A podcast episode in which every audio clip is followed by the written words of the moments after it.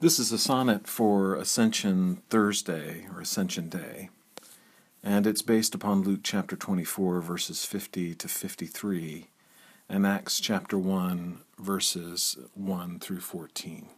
It's entitled, Had You Not Gone? Had you not gone away, ascended on high, you would have remained and still be here.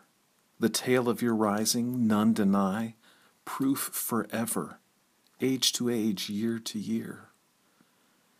Had you not gone, our faith would now be sight, and seeing, believing, for all could see, you could heal, stop hate, give wisdom and light. So why ascend? Why go? Why leave us be? I must go and bear what's finished to heaven Take your life with me, hide you in love. From whence I'll rule, sit in royal session, pour out my spirit of fire from above.